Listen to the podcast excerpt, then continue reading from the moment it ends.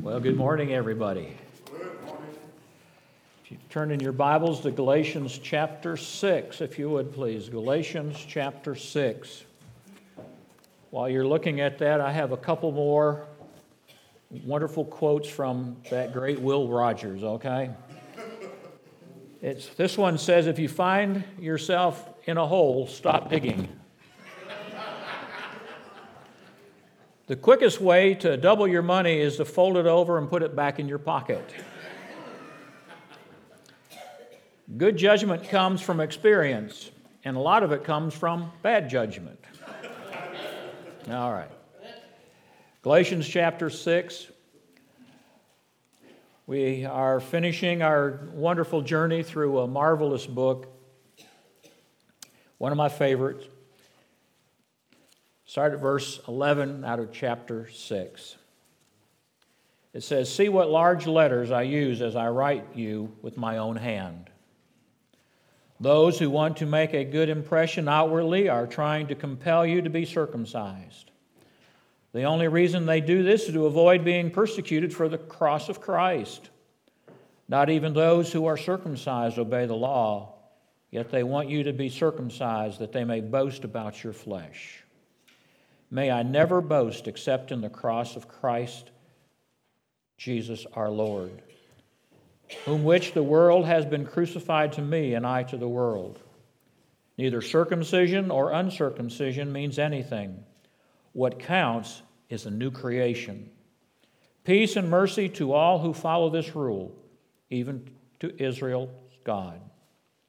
Finally, let no one cause me trouble for I bear on my body the marks of Jesus. The grace of our Lord Jesus Christ be with you in spirit, brothers. Amen. Here we are at the end, closing this letter. Within this letter, Paul has been doing battle with what we call the legalists, and they were called Judaizers. And over and over again, he has shown that a person who is living in a legalistic system and a Christian who is under grace and freedom are the opposite of each other. They are opposed to each other. It's not the matter of two different ways or opinions of looking at salvation or the doctrine of salvation, but two radically different ways of life. It's a choice between bondage or freedom a choice of being controlled by sinful human nature or being controlled by the Spirit of God. Now, if you were to listen to any legalist, they would tell you that they live by faith. In fact, I think you would hear most of them say, I'm super spiritual because I have this list of things I do or don't do to, to define myself. But in reality, when they do that, they are living by the flesh and in the flesh. They are living in confidence of, of, the law. They are living with the confidence of that list of that things they do or do not do. And then bottom line is that is not biblical at all. In fact, their faith really happens to be in their religious works in their rituals that they go through, the ceremonies they participate in. They do not rest in the completed work, what Christ did on the cross. Now, this section of the book of Galatians is easily divided into two parts here. The first half talks about the legalist and, and what they want, and then the second half talks about the fact that a Christian is to boast in the cross of Christ. So let's just take a few moments this morning and, and look at those two areas. If you notice there, the legalist wants praise. Starts out talking about that in verse 11. And Paul starts this, and it's interesting. This is unique here alone in his letters. Paul uses his own handwriting to write this last paragraph. He always used a scribe and, and he would just sign his letters. But here he writes this last paragraph. Uh, and he writes in his letter, notice the large letters I'm writing in. And, and a lot of people think that Paul's thorn in the flesh happened to be poor eyesight. Uh, but I don't believe that's the case here at all, whether it was eyesight or not. Warren Wiersbe makes this statement. He says, He is saying, Look, don't miss what I'm saying right here. Don't miss this. This is so important.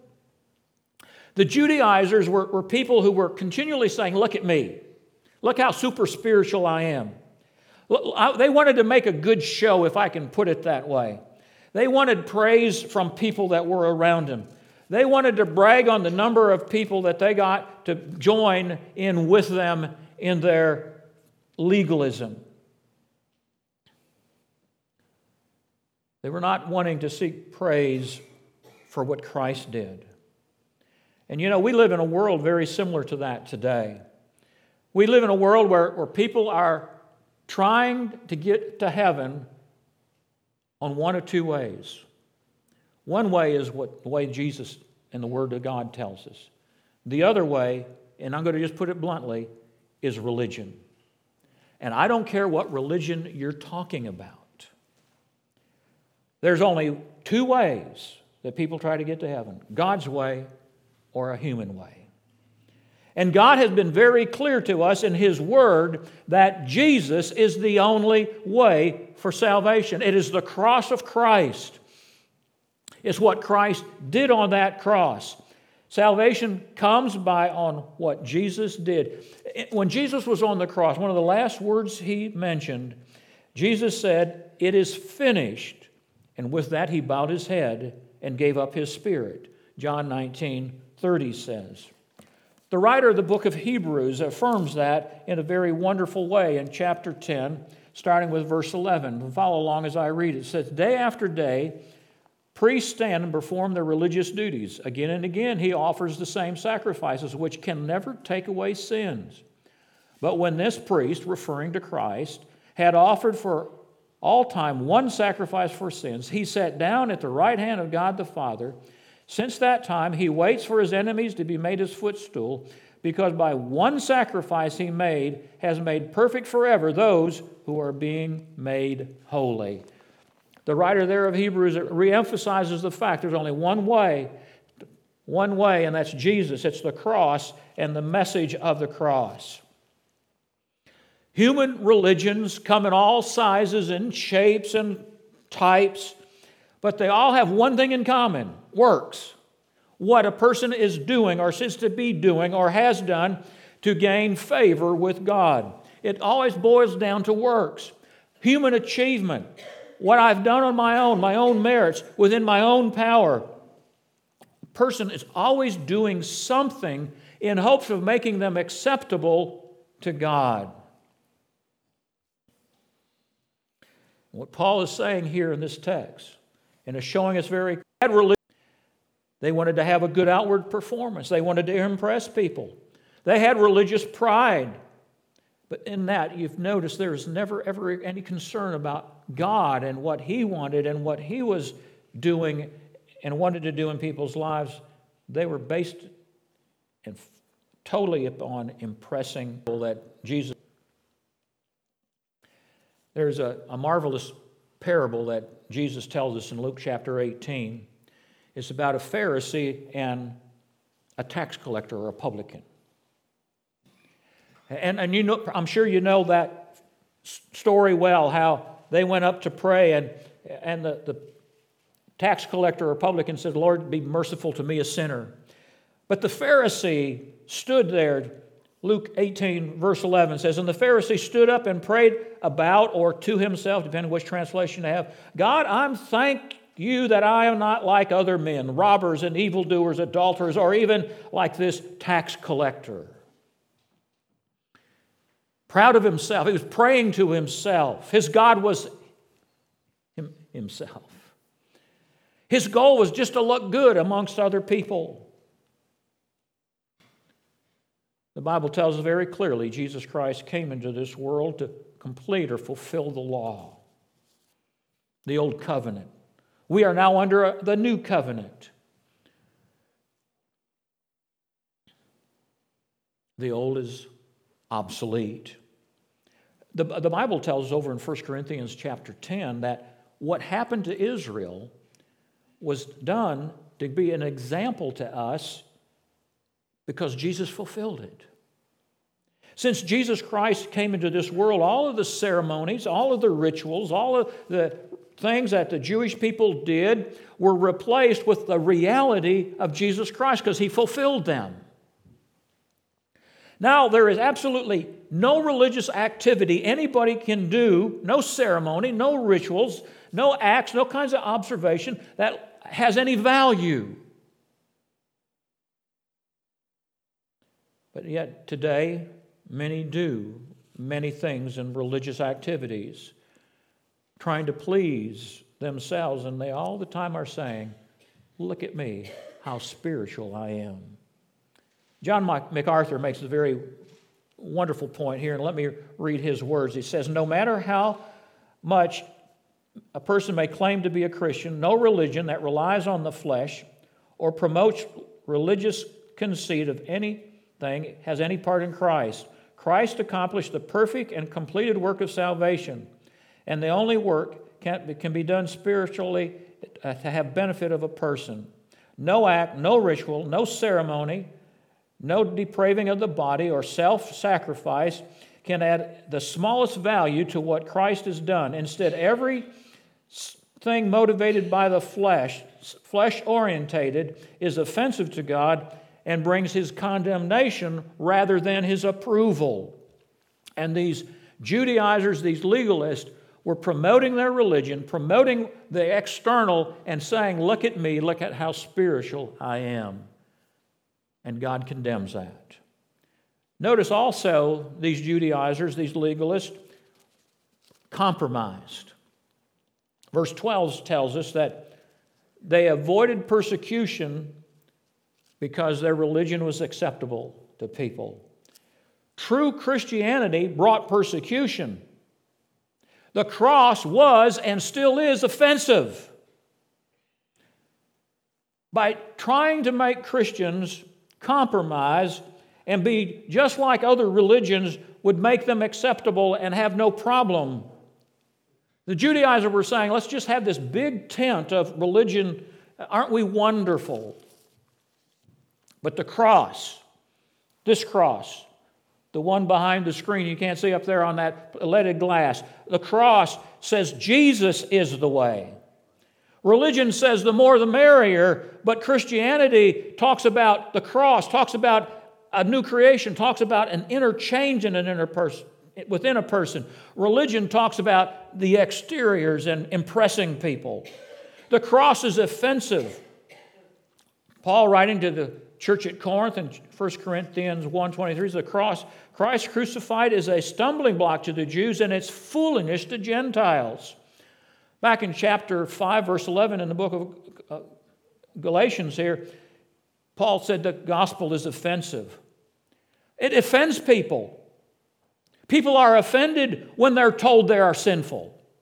People are offended when they're told you can't save yourself, you can't be good enough. People are offended when they hear that Jesus is the only way. People are offended when they hear that hell is real and that's where they will end up without Christ. People are offended when they're told they're religious and their practices are of no value eternally. And the Judaizers here, these legalists in front of Paul and the church there at Galatia, were willing to compromise so that they would fit in with the crowd because the gospel was offensive. They wanted it to fit into their society. Again, let's just all get together. Let's avoid this bloody Jesus and the cross.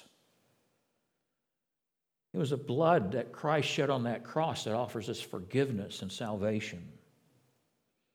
But sadly, times haven't changed much. The world doesn't care if people are religious, just as long as Christ or the cross is left out. A little religion's good for everybody, isn't it? The cross, dying on the cross, was the most cruel, agonizing way to die. It was reserved for the worst of all criminals. It wasn't a pretty sight at all. It was quite gruesome. It was designed to degrade, to humiliate, and bring shame upon the person on that cross. Their nails were in their hands or their wrists. Their feet were nailed to that cross. They were stripped naked. People came by and cursed them and spat on them. Nothing more degrading or humiliating than that. Cruel. Anyone would have to go through it, and our Savior went through it for us. That cruel symbol of a cross today is, is literally a wonderful symbol. So many people have it hanging from their neck. It's just a, it's a, literally a sign of how much God loves us. That He's willing to come in the form of a man and die on that cross. You see, it's at the cross where we find forgiveness. It's the cross that offers salvation. It was a, the death of, of Christ on that cross that provides for each of us eternal life in heaven with our God and our Savior. We can't achieve it on our own. No religion can offer anybody that. Oh, religions try. Oh, absolutely. But none, and I repeat, none can provide that perfect substitute. Jesus was that perfect substitute. God in the flesh on that cross. The Judaizers wanted to compromise so that they weren't persecuted. They also were literally phonies, he tells us there in verse 13. They had a form of religion. They wanted tense. It was all show. They wanted others to follow. They wanted others to join. But he here tells that their life condemns them because they were dishonest. Oh, they had all the religious activities, they did the religious things. They were designed to build them up, to give them pride in their religion, to bring them personal praise because they were so religious. But what they did could not and would not ever honor God. Paul then goes on to contrast that with how Christians are to boast in the cross. And when I, he talks about the cross, I think he means more than just a wooden cross. It's the whole plan of redemption, the whole process of what Christ did for us. It's a picture, though, of the cross, on the death on that cross that accomplished the atonement for our sins. Christ taking my place. Do you grasp that this morning? Christ on that cross took your place, my place. He paid for my sins and your sins. It's the cross. Brother Steve sings a song, and it's a beautiful song. It's still the cross. And how every time I hear him sing that or had sung somewhere else or one like it, I remember again it's going back to the cross where I found forgiveness, where I am guaranteed freedom, where I am guaranteed eternal life. It's the cross. It has always been the cross. It's the message here of Paul, it's the cross. It's, it's literally the entire message of the New Testament the cross. Christ came into this world, born this. We celebrate his birth this time of the year, born as an infant, lived a perfect life, went on that cross, sacrificed for me, for you. Paul was saying in this text to the churches of Galatia and the churches to us today, we are to boast in the cross of Christ and what he did there. If you notice, the term, the words here, Paul says, may I never. Now, the, Greek term there is the strongest negative that they can have. Those of you who have King James says, God forbid. That was a terminology that people uh, in the 1600s understood very clearly. It was the strongest way you could say never. But a little tra- literal tr- translation says, may it never be so. And what Paul is saying don't ever boast in anything except what Christ did on that cross. Boast about it, make much of it, get excited about it, be consumed by it. Paul says, boast in that crucifixion, boast in the risen Savior. Paul in his life had been through a lot. If you, you familiar with your scripture, if you're familiar with Paul, uh, he, he lived by the world's standards. He was a Pharisee. And he had it all religiously before he met Jesus. But at this point in Paul's life, the only thing that mattered to him was Christ and the cross. He was what it stood for and who the cross stood for. All else was unimportant to him. He says there, the world has lost its appeal to me and its attractiveness to me. He says, My body bears the marks of Christ.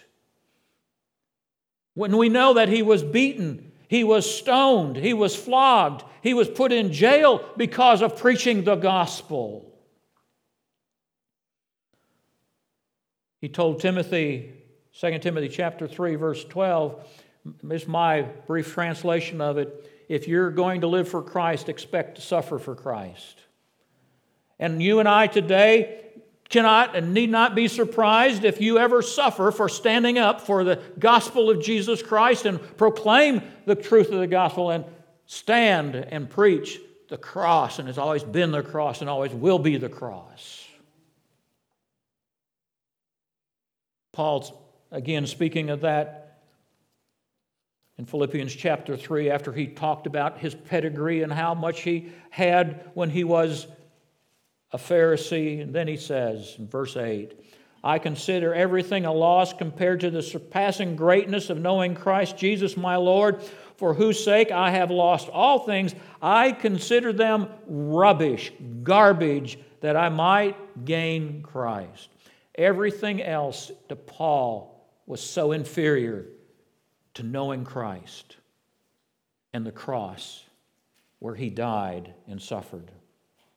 The cross that had been a stumbling block for Paul at one time became the focus of his message. Without the cross, the benefits of Christianity are worthless. You see, Christ died for our sins, it was the cross. On that cross, He gave us deliverance from sin, victory over sin. It's the cross where we find forgiveness, it's where salvation is provided. For Paul, it was all about Jesus, it was all about the cross. It's the cross that brings us hope. It's the cross and its truth that brings us understanding of exactly what Jesus did there for us. It's at the cross we remember our need of a Savior, all sufficient Savior, and it's finished. Legalism and religion doesn't do that, and it never can do that. Religion and legalism appeals to our pride, our, our sinful nature, uh, the world. And the cross ignores all that and does away with that. Paul says there in verse 14, the world has been crucified to me and I to the world. He said it earlier in chapter 2, verse 20, when he says, I have been crucified with Christ, and nevertheless I live. In the life I live now, I no longer, but I no longer live, but Christ lives in me. In the life I now live in the body, I live by the faith of the Son of God who loved me and gave himself for me. Paul says, as far as I'm concerned, the world is dead. It offers me nothing, and I'm as good as dead to the world. Paul was saying what counts today is that Christ has changed one's life, my life. Christ changed me. Christ changed some of you, and He can change you. He can change you from the inside out. Legalism, religion cannot and will never do that to you. What we need is a change of heart. by putting our faith and trust in what Jesus Christ did on the cross, what he accomplished on the cross. That's what counts. He says there again, what counts is being a new creation, being born again. John chapter 3, and Jesus to Nicodemus, you must be born again. You have to have a new birth. You have to change from the inside out. Not just remodeled or reformed, but changed, a new creation. Christianity isn't about just trying to be better or a nicer person or being more religious, it's being a new creation. Christ transforms us, a new life. It sets us free. It sets us free from the guilt of past sins.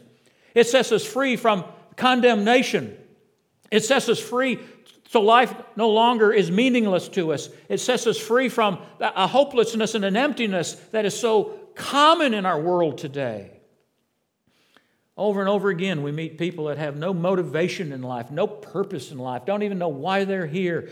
But When, when Christ can put in us a purpose and a design and a desire in this life and, and fulfill how and why God created us. He designed us to be exactly like we are so that we will have the most fulfilling life this world offers. We will have purpose. There's joy and peace and the fruit of the Spirit that comes to us when we accept what Christ did on the cross. Literally, we become alive from within. Again, many years ago, a well known evangelist by the name of Sam Jones said he explains the cross this way he says, I was walking around with dirt in my pocket, and Jesus came to me and said, Sam, I'll be glad to exchange your dirt for diamonds. And he said, Who wouldn't do that? And he says, That's exactly the way it is here. With sin in your life, you're walking around as if you have dirt in your pockets. And Jesus comes to us and says, Let me give you my everything. Let me give you peace. Let me give you meaning. Let me give you purpose in life. The cross means that anyone can be made new. They can be made a new creation. They can be given new life. That means those of us who know Christ can boast in the cross and say, Look what Jesus did for you and me on that cross It's what Christ did. The greatest day of a person's life is when they accept for themselves what Jesus did on the cross, what he accomplished on the cross. And when we accept that, we become a new creation. We become born again. There's a spiritual birth. And my question to you as I conclude is Has that happened to you? Was there that day in your life when you said yes to the Spirit of God who was speaking in your heart and accepted what Jesus did on that cross for your very own? Have you done that? Or are you hanging on to religion? What you were raised with, what people think, what is politically correct today? Are you hanging on to anything? I want to encourage you if you've never trusted Jesus as your Savior and accepted for what He did on the cross as your very own, to do that this very day. We're going to sing a hymn of invitation, and I want to encourage you to just walk this aisle and say, Pastor Darrell, today I want to acknowledge Jesus as my Savior. Shall we stand as we sing?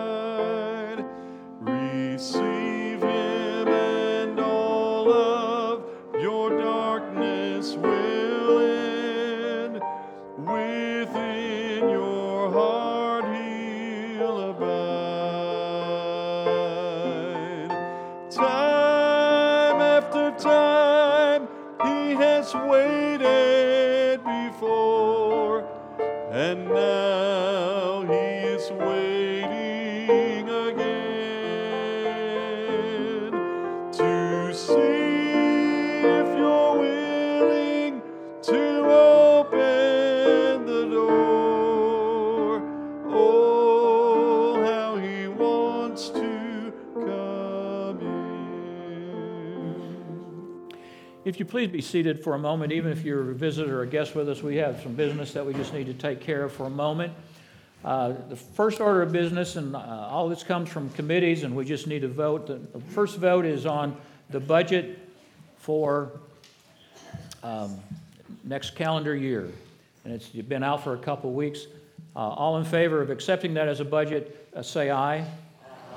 Oppose? All right, that's carried. The second is that uh, you had a news- uh, a newspaper, you had a paper that was handed out last week of uh, committees and people to be on committees for next year. Uh, And again, we need to take a vote on that. Uh, All in favor of accepting that, say aye. Opposed? All right, that is carried. We have one last piece of business. Brother Ted, would you please come?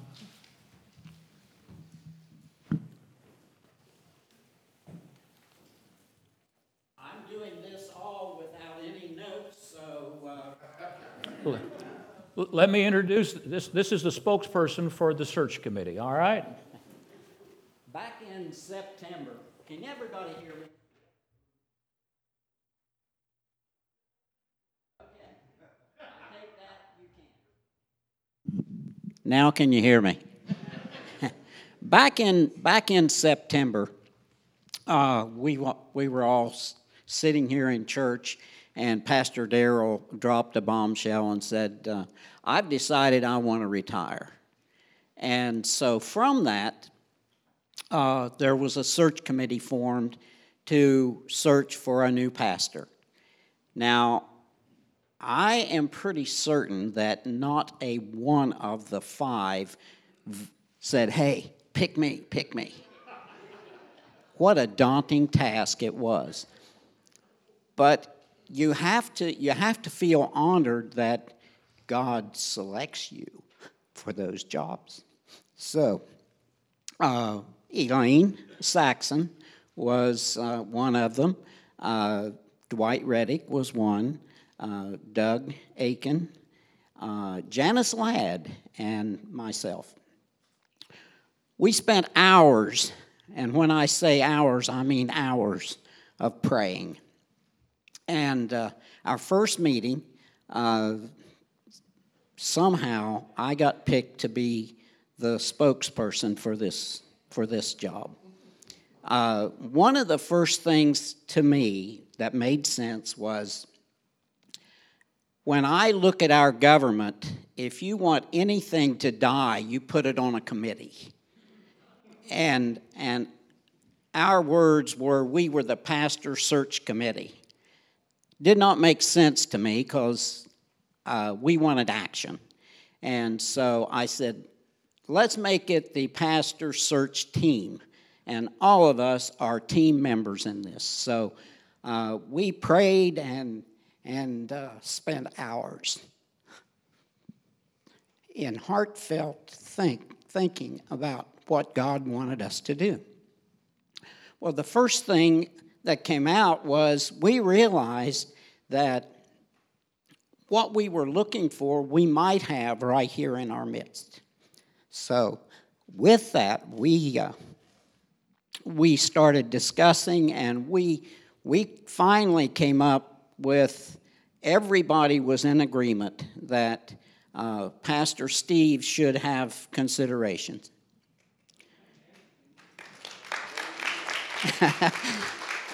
So, with our investigation, uh, we, we brought Steve in and interviewed him.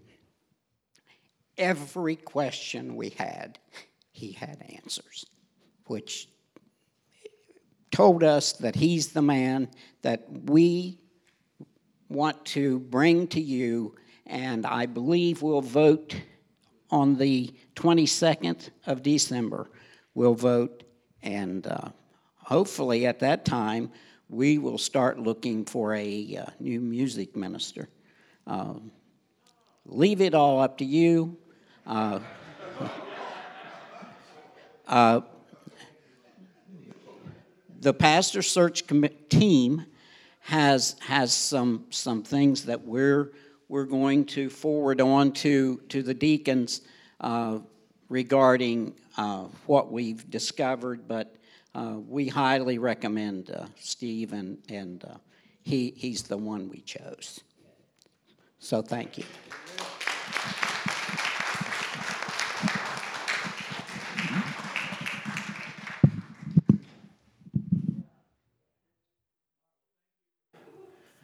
Uh, got be in much prayer for the next two weeks. Uh, your votes uh, will very important. It will be a closed vote.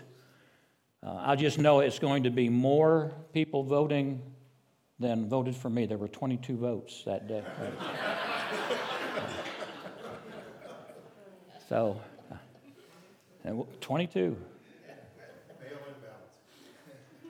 Uh, I'm, I'm, I, I must admit, the committee interviewed me, asked me my opinion. They didn't listen.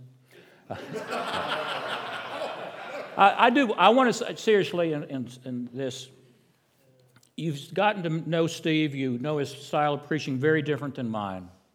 But I've said this to everybody, and I want to say it to all of you. The things that go on behind the scenes that you don't see, Pastor Steve is better than I am. I can say that with all the confidence in the world. He's um, just just be prayerful about what what uh, is going on. Uh, I have the greatest expectation that what God has started here, He's going to keep doing long after I'm gone, um, and I'm so thankful. Um, let's pray. Father, I just say thank you for these few minutes we've had together. I pray again for the transition and for the vote that will be coming. I ask for your spirit to speak to our hearts so that there is a confidence uh, and a comfortability within the church family when this vote takes place, knowing that your will and your guidance is in the midst of all of it. And help us always to honor you with our lives. In the name of Jesus, we pray. Amen.